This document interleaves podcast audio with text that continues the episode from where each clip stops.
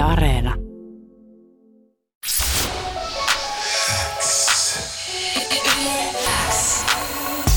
Matti Kasi ja Sonny. Uusin bassomusa. Kuuluu sulle. It feels like the bug is generating more buzz now than ever. Has the new Fire album landed more interview requests than before? How do you feel? Uh, it just reminds me of what happened after London Zoo. It's a similar impact.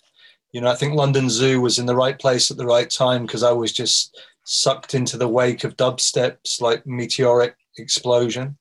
Uh, but this time, I think it's just in the right place and right time because of how people are feeling, which is basically just fucked up and fucked off. You know, and I think that um, socially, philosophically, it seemed to have been the the right record to drop at the right time. Yeah, yeah I, I was just about to ask. Do you describe your music as a, like a? Is it?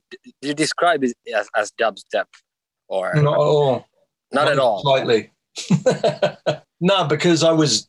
I mentioned it because basically London Zoo was absolutely like uh, elevated due to that scene's elevation. For me, yeah. I felt like a perpetual outsider. You know, I was very lucky. Kode9 uh, interviewed me many, many years ago uh, for Accelerator magazine. After the interview, he said we, we just talked longer because we got on well, um, similar sense of humor and aesthetic. And he was like, "Yo, you should come down to this new club that started up, you know, which was Forward." And at that time, it was literally just, you know, Loefah, Mala, Coki, Skream, Benga, all those dudes and their girlfriends, and virtually no one else in the club you know, because it just uh, for me it was sick to meet all those people in that in that manner and to see a scene grow in that way. You know, the drum and bass scene and the jungle scene in London was really, you know, close to outsiders, whereas dubstep people in that scene, that Croydon scene, South London, were super friendly and and you know enthusiastic. And for me, I was, you know, I'd, I'd been doing music for longer, and as far as, as they were concerned, I was probably a bit of a freak, really. And I'm okay with that. I'm quite happy yeah. with the, the, freak badge. but you, you mentioned the London Zoo album, and I, I, I think the parallels are pretty clear. Or or you know, there's the you know the wake of um, it was the beginning of maybe the financial crisis was starting to hit in, creep in, and now there's the COVID crisis. And is it uh, does it is it is it an accident that the the bug does his best work always when there's a global crisis? And shit hits the fan, you mean? Yeah. uh, yeah, I don't think. I saw an interesting review, I think yesterday. Someone said that the world's caught up with my dystopian visions. Can't even lay claim to that. I can just say that we're in shit salad right now, you know, like in terms of pandemic, you know, polit- politics, you name it. It's the world's fucked. uh, yeah. But in, even with that, you know, and with that as your environment, it's how you react to it, you know. And for me, I'd moved to uh, Brussels literally the day before Belgium shut down proper in absolute lockdown last year. And it, so I was come with my family to a brand new city, not really knowing what the hell was going on, feeling like you just stepped foot into a Matrix style sci fi scenario and just try to survive it. And the best way for me to survive is to just go headfirst into the lab and to, to get my lab set up as soon as possible because it's like my parallel universe because the, the real the real world's too messed up to even begin to understand, you know. And I guess it's like a counter chaos in what I made with the album. The album was started three years ago. It wasn't just made in the last year and a half. The, the rudimentary rhythm tracks and the vision I had, which was basically to make a punk as fuck album that was relentlessly heavy, uh, started then. You know, I gave Ninja Tune the choice of two albums. Either they could have a zoned out collab with Dis Fig or, you know, a war album. They chose the the War album, which surprised me actually yeah. at the time, but I'm happy they did because it just means more exposure for me, the MCs, and the messages we throw out there. Yeah, I read somewhere that you don't want your music described as like dark, but it seems nah, like it's inspired by dark times still. Nah, it's inspired by life. Life's a roller coaster, you know, it's ups and downs. Darkness just sounds like theatrical goth shit to me. You know, I got no time for it. Um, I think darkness is just like a pose in a lot of ways in music. And I think for me, this album and my, my musical, you know, trajectory generally has a lot more to do with just passion and, and, and you know, intensity. So yeah, no, I, I don't see the music as dark. In all honesty. Yeah, I was. I just uh, started wondering about uh, you released a double single with uh, DWE and Riko Dan. Were were they supposed to be on the album as well, or or what happened there? No, you know, with each project I work on, is with I, I, I, work out a narrative for it, and I work out who I ideally like to to be part of that. You know, mm. um, working with D Double and, and Riko was a sort of honor, and so ironic with Riko because when I first stepped up to try and work with MCs in the grime scene, it was Riko that I wanted to work with first. And at that time, the manager of Roll Deep used to hang out at Forward, and I met him there, and I was like, "Yo, you know, link me with Rico." And he was like, "Yeah, but what about Flowdan? Flowdan's cool as fuck, but it's Riko I want to work with." So then the following week, he arranged that they'd both come down and we'd parlay, and basically Riko treated me like a complete prick and was just a bit of an asshole, uh, actually. Flowdan was totally professional and on point, so I went with him. But years yeah. later, Riko finally respected what it was I was trying to do. At the time, he had zero respect for me. uh, do you go to parties yourself? Uh, in Belgium, I haven't went to jack shit, you know, because it hasn't been open. It's only in the yeah. last month or so it's opened again, which is bizarre for me, you know. And, and also, the album really was made probably because I wasn't going to parties, and certainly because I wasn't playing shows, and I needed that way of letting off steam it felt like the world was my world was collapsing around me, you know, and everything that I normally work for, which is that, as far as the bug is concerned, is that sort of explosive relationship with an audience and with a sound system, preferably, um, was missing. So in a yeah. way, the album was just a scream in, in the face of you know apocalypse. Actually, yeah, talking about talking about shows because we have a listener question. Actually, we asked our listeners, "Do do you have some questions for the bug?" And uh, one of our listeners asked because he he has seen you play live, and uh, he remembers from the show that the monitors were deafeningly loud, and the whole sound system was booming like a motherfucker. So, are you still when you play live? So you used to play live before the shit hit the fan. Are you still playing loud as fuck? Yes. I want that same sensation. I'm not there to to be a wallflower. I want to get completely lost in the sound too. You know, it's like I want to feel that physicality because it makes me work harder on the mixer and to dub dub the hell out of the tunes. You know, and I like that uh, avalanche of sound. You know, I want to be in the audience, but unfortunately, I got to work. I heard about this case in Holland where you got banned for a couple of years for that. Yeah, that was with the band that I was in before the bug. Yeah, yeah, we uh, I was yeah. basically banned for years. Okay, but still, fuck, I'm a huge fan, man. Like even more after this interview. no, thank you, thank you. Uh, I wanted to ask about the features on the album. You usually use uh, like uh, Car- Caribbean accent MCs uh, a lot. What surprised me the most was uh, that you were working so much with Manga Saint Hilaire on this album, who is like, um, like I think I feel like you usually use like this low pitched voiced MCs, MCs, and Manga is like the complete opposite. And he's a legend, of course, but I was still surprised to be honest, you just hit the nail on the head. It's the complete opposite, you know, and that's why I like working with the extremes of the spectrum sonically, you know, and actually lyrically.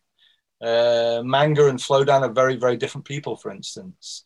But primarily with the album, I just wanted to work with the family of MCs that I've worked with for the last X amount of years. You know, I wanted to nurture that relationship and just work to each other's strengths, you know, and the respect that we've grown with each other. You know, there's a couple of new faces with FF Sake Y, though and with um, Logan. But aside from that, every other MC I've worked with live or recorded with before, and I knew what yeah. they were capable of, and they know what I'm going to try and inspire in them, you know. And it's a, you know, going back to that meeting that I talked about with Flowdan and Riko, and just going back to when I first met Mang- Manga, even still laughs about the first bug shows just being like a complete headfuck for him. And I think same with Warrior Queen. I know for a fact she had never experienced anything like a bug show. And I think that's the thing. I, I think, you know, I think they in Britain they call it the Marmite effect. You love it or hate it, you know. And I think people's reaction to bug shows is pretty polarized, but that's exactly what I want. You know, I don't want people just bored or just talking through the show or just the music being a, a sort of secondary backdrop to their fucking boring conversations. You know, go outside, go for a walk somewhere if you want to talk to someone. You know, but if you're in a dance, I want it to take the roof off and take people's heads off. You, you mentioned Warrior Queen, and uh, she's not sadly on the Fire album. Did you get every feature you wish to have on the album? Um, that's a good question. Uh, I'm trying to think who I. I think pretty much who I'd had in mind was on the record. I've been turned down before, or there's there's MCs like I was in touch with Giggs, I was in touch with P Money, uh, but not about this album. But prior to that, and I'd sent them some rhythms that they just didn't dig. You know, so it's not like I get everything I want. I'm not that spoiled. Did you have to cut some stuff? Uh, yeah, there's there's material that isn't on the album.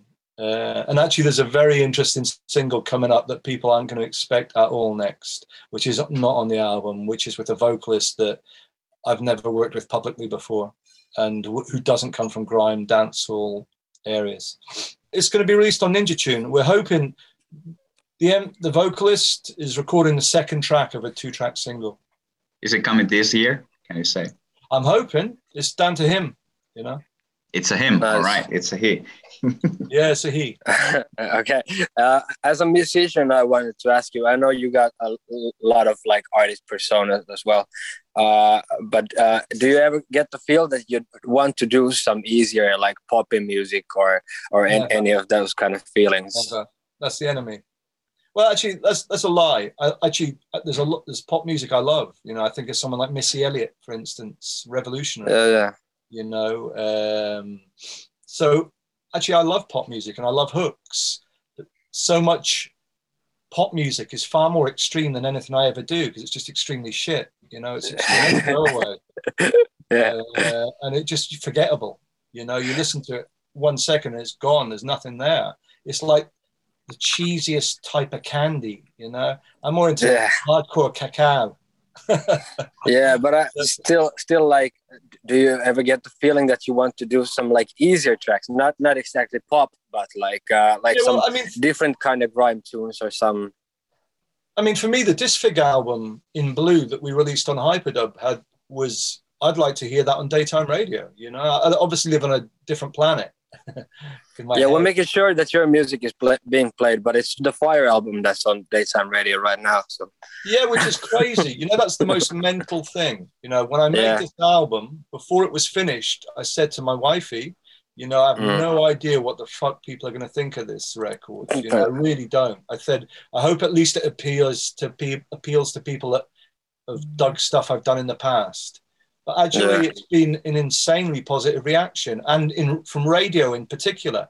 I made zero, like zero compromises with this record in any way, lyrically, aesthetically, sonically. And I, I certainly didn't aim for it to go on radio. Yet it's been played. Spyro's caned it. You know, it's played on Radio One.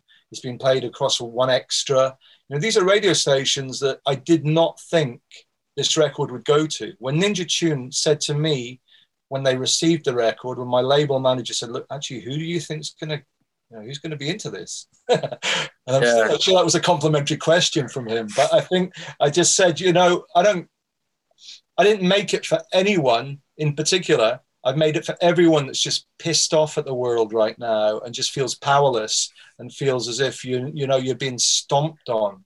And I, as far yeah. as I'm concerned, I said to Ninja clearly, I'd hope it would appeal to anyone who's a like a metalhead with an imagination, to a hip hop head who's into you know left shit, to grind people who want the next shit. You know, just across the board. I, I hate borders. You know, for me, yeah. Brexit, Britain's Brexit is just a like dinosaur return to the the past of nationalism, and I, I hate nationalism. I'm a proud European, you know, fuck borders.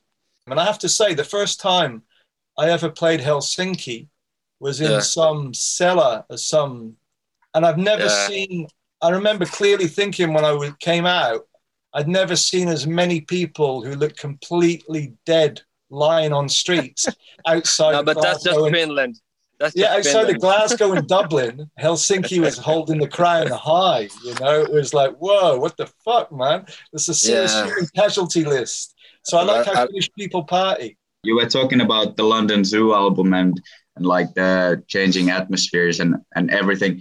I was I was wondering if you take a quick trip down the memory lane. If if you imagine yourself in 2008, would you ever thought that a publication like Financial Times would give positive reviews of the Bug album?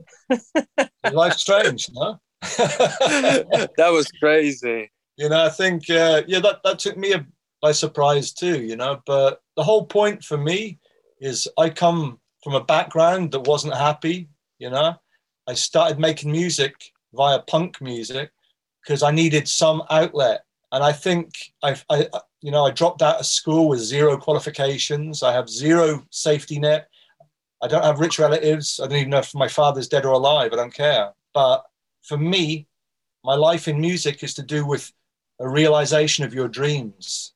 And that's not some hippie shit. That's basically saying, you know what?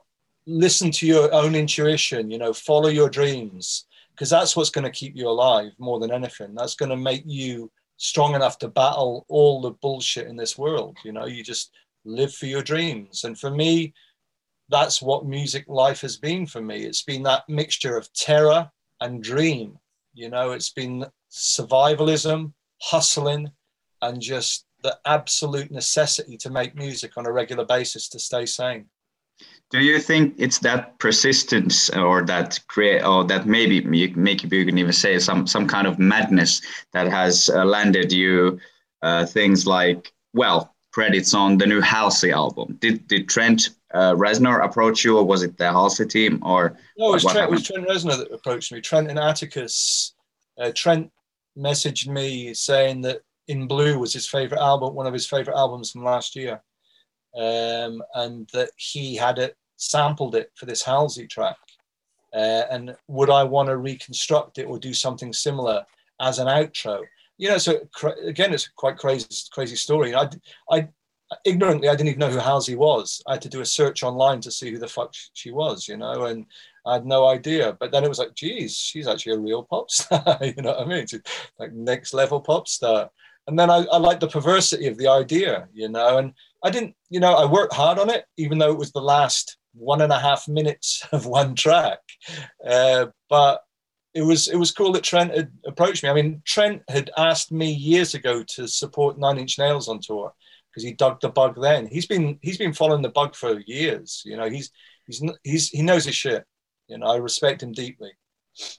I think even that uh, that Halsey album, uh, even songs that you weren't on, some of them sound a bit buggish, you know. And and I was just wondering, being so being such a prominent figure in the in the scene, uh, do do you ever like listen to some other people's stuff and be like, hey, that sounds like me, or wait a second, that sounds like Bug. Does that does that happen? Yeah, yeah, it's happened for sure. For sure, this time it's happened. Um, How do you feel about it? mixture. Is on one hand you're just pissed. It's just like what? Particularly when it's someone who earns more than you. I mean i'm look i'm underground as fuck basically. You know not even through my choice. Going back to techno animal days we wanted as many people as possible to listen to our music then and i still feel that way now. You know i'm i make music to communicate. I don't make it to to be listened to by a clique of hipsters you know and for me uh if someone's going to r- try and rip off my sound, if they at least acknowledge the inspiration, that makes the wound heal faster. But it's flattering in a way. But if someone really runs with your idea, I mean, I remember I used to work as a journalist, a music journalist for a short time, and I got sent the first Korn album. And uh, I remember calling Justin from Godflesh up and literally playing him it down the phone and saying, check this shit out. They've just ripped you totally, but it's whack pop.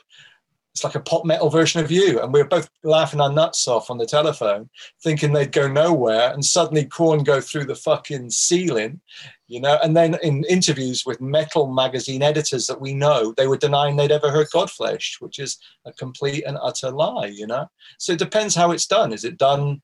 Is it done with some form of um, how do you say it? Respect? or is it just done to rip the shit out of you and rip you from any money you could ever even begin to hope to make? But I think, I, you know, all I can do is stay true to my path. All I can do is stay true to my vision and just keep my inspiration and just try and improve the craft, you know?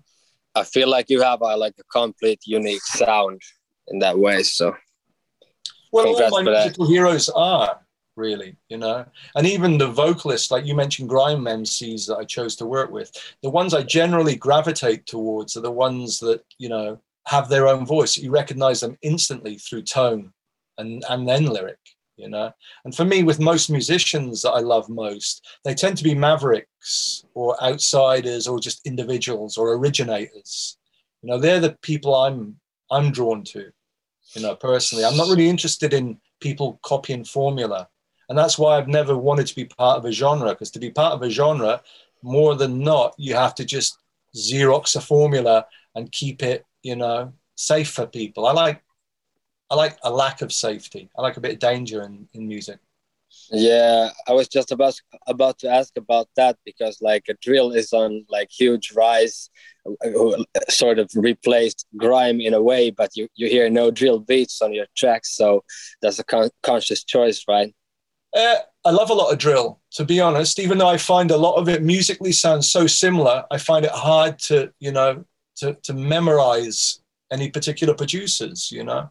But a lot of the vocals, the the the the language, the style, the mood, I love in drill. But you know, there's a lot of electronic producers that consistently try and jump ships to sell or to be trendy. You know, it's like, oh, what's latest jungle? What's latest dubstep? What's latest footwork? What's latest drill? And you just there's, there's certain producers you hear just constantly jump. They'll say they were influenced or inspired. I'd say jump. And for me, it's cheap. You know, it's cheap to keep trying to copy forms. You know, come up with your own form. Really. Yeah, I was so I was so happy when the first single Clash came out, and I was like, oh yeah, fuck yeah, like he's not changing at all in yeah, a way. You know, it was when I worked on the album at the beginning, I knew that mm. I sort of deviated from what I was doing on London Zoo. And I knew that I, I felt that there was some unfinished business in terms of intensity, you know. And I knew I wanted it to be a relentless album without any pause for breath, short, sharp tracks, short, sharp shocks. And I knew I wanted to build on the foundation of Old Bug, but bring it with something even more intense, you know. And, and sonically, this album is probably the most intense of the Ninja Tune albums. I mean, I, I recorded an album where I put a series of singles together under the name Razor X Productions, seven inches, that were brutal, but there was no bass. It was just noise onslaught, headfuck material. That was the most extreme. But this, in terms of you know, proper bass frequency is the most extreme bug album without a doubt, and and and consciously so. It sounds very complete. It sounds thought out, and and it sounds like it, it's a journey that takes you from from the first um, first poem to the last one. And was it was it like um was it in your head from the beginning three years ago when you started working on it that uh, Roger is gonna do the intro and the outro track? Nah, but as soon as I read Roger's poem, uh, The Missing, from his Portable Paradise book, which is astonishing, I recommend it to everyone. Just buy that book, you know, it'll change you. Um, but as soon as I read that poem, I was almost in tears. You know, it's, it's a stunning piece of poetry.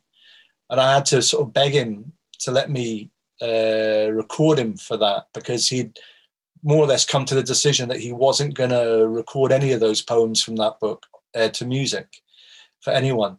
Uh, so I had to sort of force the issue a little. And then when he did it, I I was in the process of you know putting the narrative into place for the album. And I said to him, Look, I really want you to start the album too. And if possible, I just want you to talk about how the last year and a half's been for us all. He nailed it on that first piece as well, you know, and it, it, the atmosphere and the paranoia of quarantine lockdown existence is there, you know. And the whole album, it's interesting. I'm glad you, you said what you said because for me, it's the most, it's a more complete narrative in the same way London Zoo was, I felt, than Angels and Devils. Angels and Devils is a bit schizoid, I think. And um, it's not really as narratively based as as London Zoo or Fire. Can you give us some uh, um, shout outs for artists that give you inspiration to do your your style of music? Man, anyone that follows my socials will know that I'm manic for hearing new music all the time, you know, and trying to promote new music all the time. I mean, at the moment, uh, I think Mez and Grand Mixer are smashing it. You know, I think uh, they're they've taken what I loved about early grime and put it into hyperspace. You know, um, Equiknoxx from Jamaica.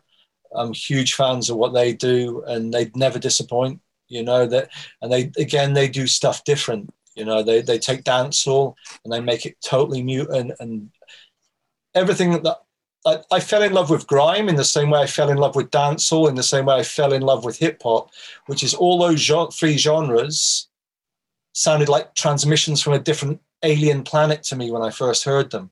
And I was like, what the fuck is this? Like musically, philosophically, lyrically, you know, and that's what I'm drawn to, like I said earlier. And, you know, on the other side, someone like DJ Muggs uh, has just been relentless in the quality of material he's been putting out. There's another rapper in America called Ka, K-A, who just put out an astonishing album. But then on the other hand, like literally this morning, I bought the new album by a band called Low. Uh, I don't know if you know Low, but they do this slow mo sort of rock music, but it's not really rock. But they've got this producer to completely obliterate the songs in noise, but with these weird vocal harmonies on top. And it's it's mute, it's perverse in a really good way, you know. So my ears are scanning everywhere all the time. And you know, I also do music outside the bug, you know, and for me, that was another thing. Whenever people expect me to do go left, I'm going to go right. You know, that seems to be my instincts. And also, it keeps me sane again because I don't want to become a cartoon character. And that was also probably why I wasn't in a hurry to reproduce a certain sound of the bug because you increase your sell by date happening quicker.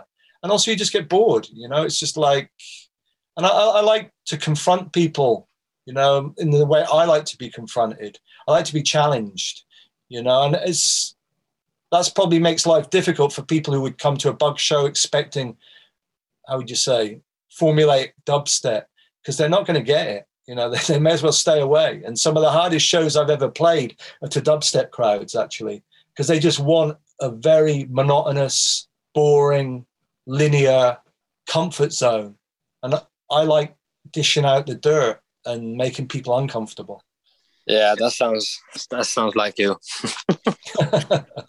sometimes sometimes uh, like this thought have crossed my mind that you are uh, like deliberately uh, doing the drone and the ambient stuff to balance out the concreteness of the bug is this just completely false dichotomy or do you no it's not it's, it's, it's just my it's my polar i'm i'm a typical gemini probably you know and i don't even believe in stars like all geminis i don't give a fuck about star signs apart from a gemini you know and i think what it is is just i'm split down the middle you know, and I, I, I need those opposites, you know, and the Kevin Richard Martin solo stuff I do is completely beatless, but it's zonal as fuck.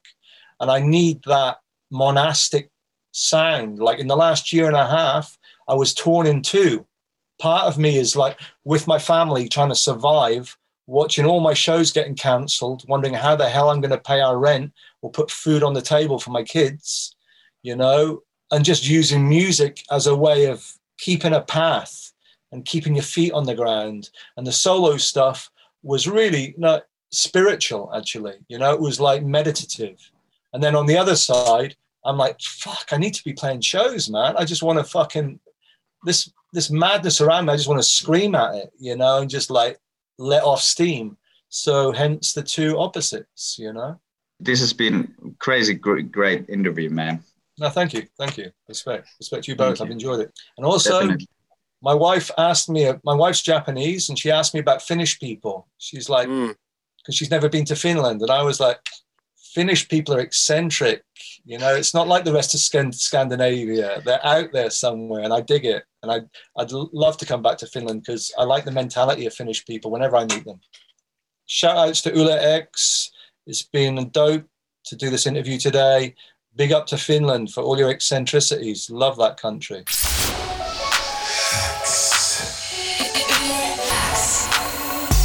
Matti Kasi ja Sonny. Bassomusa. Kuuluu sulle.